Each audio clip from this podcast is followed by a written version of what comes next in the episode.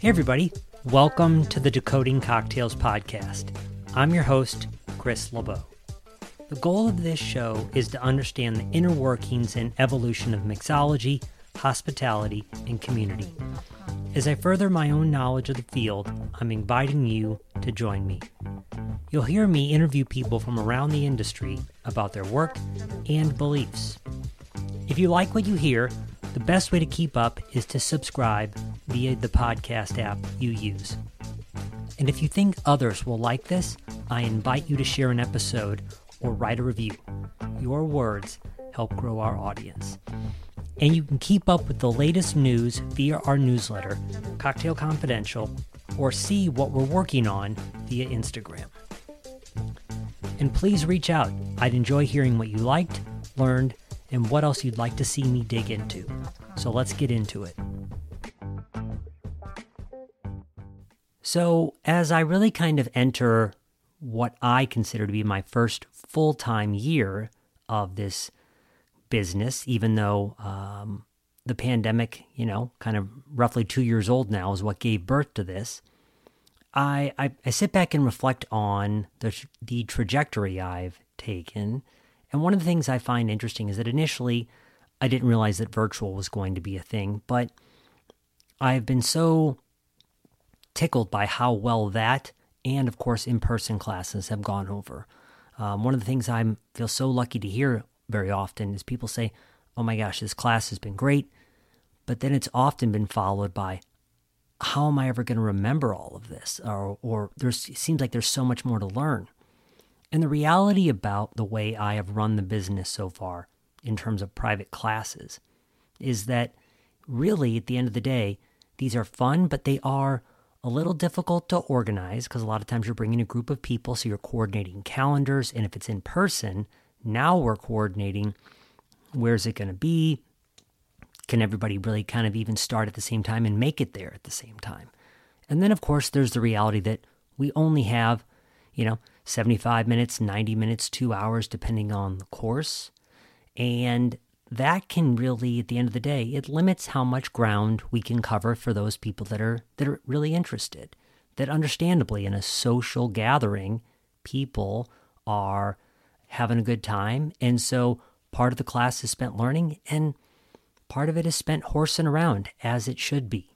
But these things combined with the, the case that we really have to practice things, obviously, to retain them, this ultimately leads to, I think, that uh, if people don't go home, you know, and in the next couple of days after class, practice, um, sometimes the learnings they had can begin to feel set back a little bit. And so that has begun for me to kind of kick off the idea of, okay, well, how do I help reinforce that learning after class over people who, frankly, can't or don't feel like organizing one, how might I be able to help them? And so that's why today I want to talk to you about a new online course, pre taped online course that is currently being rolled out called Fear No Dinner Party. And the idea behind this, of course, that I believe the primary idea of learning mixology should be for almost all of us hey, I'd like to make something nice for myself, or I'd like to make something nice for someone else.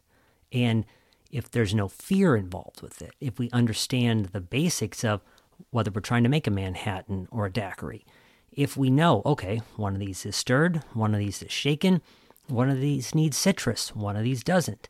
These are the things that help make like, okay, I can do this. Uh, it's a, the thing I like to say is that it puts the cocktail a little closer to on par with the glass of wine or a beer.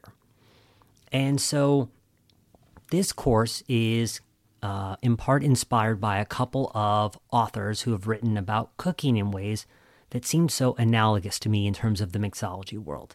Uh, the author Michael Ruhlman, chef Samin Nosrat, and Tim Ferriss have all written books where they essentially emphasize technique over ratios, uh, over recipes, excuse me. And at the end of the day, there are three basic techniques in uh, when you are making a cocktail. That was me slapping my hands together because sometimes you're trying to remember what you're trying to say. You're building a drink, your gin and tonic, or my recently uh, rediscovered muse, the tequila sunrise. Uh, You're shaking a drink. This is a margarita, it's a daiquiri, it's a whiskey sour. You're stirring a drink. This is a martini, it's a Manhattan, it's an old fashioned, it's a Sazerac. And when you understand that a lot of times those drinks are also yielding various profiles, you see a drink that is stirred, you're going to go most of the time, okay, this is going to be a boozier, spirit forward drink. Shaken, okay, we're probably going to be diluting this a little bit more with some citrus, some sweetener. Uh, so this drink is going to be a little bit more lively. And then the highball, the built cocktail, oftentimes you're adding uh, a big pour of tonic water, a bigger pour of champagne, or a bigger pour of club soda. Okay, so this drink might be a little bit more refreshing and a longer drink. And then, as also those authors have pointed out, so in some of those cooking techniques, it's like, okay, you know, so for them, sometimes it's actually a category of food too. So it's a braise or it's a saute. And in our world, it's sours and it's daisies and it's old fashions and it's flips and it's highball cocktails. You begin to understand these six root cocktail recipes. Okay, so I feel comfortable operating the equipment and I understand the root recipes happening here. So uh, I typically love a gin gimlet, but all I have is lemons on hand. Okay, well, gin goes well also with lemons, or I grab my bottle of añejo tequila or my, my bourbon and we'll make a whiskey sour instead. Uh, same profile, slightly different tasting notes as a drink. These are the things that I feel like in class we were able to touch on, and I get to see that light bulb come on for people. But in an online course like this, a kind of a multi hour course of video, text, quizzes, and downloadable resources, this is the chance for us to really drive that home and go a little bit deeper. To discussing what is exactly when we put lemon or lime juice in a cocktail, what is it doing? Why is it there? when we put in sugar in here, there is such an aversion in some portions of our society towards sugar right now, and we could all do with a little less sugar in our diet, as I've probably said before. But sweeteners are playing an important role in a cocktail, and if you pull them out, the cocktail is going to become harsher. And if that's your idea of a good drink, awesome. But to understand that sugar is really about creating balance. You know, what is a spirit doing? What is a liqueur exactly? You know, the greatest kept secret in all of the cocktail sphere, in my opinion, is vermouth.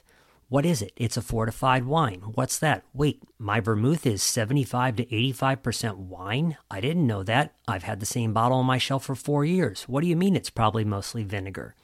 This is a chance for us to go through these things in a more protracted way to try to give you a better sense of what you're working with. You look at bitters and to know, okay, when do I just, how do I get comfortable just throwing a dash in a drink based on what I'm building? You know, these are the things that I think really give you a next level of liberty. Uh, make a drink your own, make a whiskey sour or a gimlet or a, your riff on a margarita or paloma your own. But these are the kinds of things where it can give you better license to play. The other thing that is so fundamental to a course like this, of course, is that it's 5 p.m. and you want to drink. Do you understand what to have out, how to set up a bar station? You know, if guests are coming over in a week or two weeks, as hopefully things recede on this two year adventure we've been on. Um, maybe for good, maybe not. Who knows? Whatever. I'll, I'll leave that alone. But uh, you know people are coming over. How do you begin to plan for that properly? How do you make sure that you only go into the grocery store, liquor store one time? Uh, to know exactly what to do before people show up, uh, when you should batch something, and when you should, frankly, you just want to tend bar. Uh, one of the things you can drive home, and we'll discuss as well in this, is the importance of setting up and maintaining a clean bar station. Uh, the Bar Death and Co. that I've recited many times, you know, their primary principle is uh, always be knolling. And while the term is a little bit insider baseball, uh, it essentially means your station should always be organized. And in the culinary world, that term is mise en place. Uh, when you are making a drink for a friend, if you kind of know what you're doing and you, you've taken a, a minute to set up your station. So you're making them an old fashioned, and suddenly somebody says, Hey, can I have a whiskey sour? If you have a handful of those ingredients ready, now you're not searching for them or grabbing them one at a time. It is absolutely a thing that helps you keep your cool if suddenly you're making a couple of drinks if you have your bar set up. So we're going to talk about how to do that as well. I um, I am so grateful for the energy that comes from in-person classes. And my hope from something like this is that it gives you the ability to deepen your cocktail practice, to take what we've learned or what you want to learn and to push that to the next level. And from there, I hope to release, you know, more in-depth classes on how to really begin to dial in a cocktail. Uh, how do you really get into these experiments of learning to taste? It's another one of the biggest things that exists in both the culinary and mixology worlds is you know, one of the biggest things that chefs are always doing is tasting everything. You're tasting all the raw ingredients, and they're tasting things as they come uh, across the final pass before they go out. You know, honing your palate uh, to be able to discern what is too sweet, too strong, too acidic, uh, etc. These are the things that will really help you be able to guide your practice further. Because when you understand what is on and off about a drink, or why this rum is different from this one, why this whiskey is different from this one, these are the things that help you better understand how to begin to play a little bit more. Overall, I find that when you swap one ingredient for another, uh, I tend to find, and I'll say this with a, a, little bit of a caveat, that I feel like there's a lot of forgiveness at times. You know, you're swapping out one bourbon for one rye. Uh, I'm not going to be the kind of person who's going to fret too much about like having to reconfigure everything. And I'm sure that I could be shown examples as to why. But I feel like most of the time you can get a pretty passable drink, especially if you suddenly know how to add a little extra citrus or sugar or whatever to balance that drink out. I also envision the idea of uh, a class that might be solely about agave spirits or rum or, or whiskey and the chance for us to dissect what is this spirit, how is it made, uh, perhaps even in the course of making it, go to origin to talk with people who are making those spirits.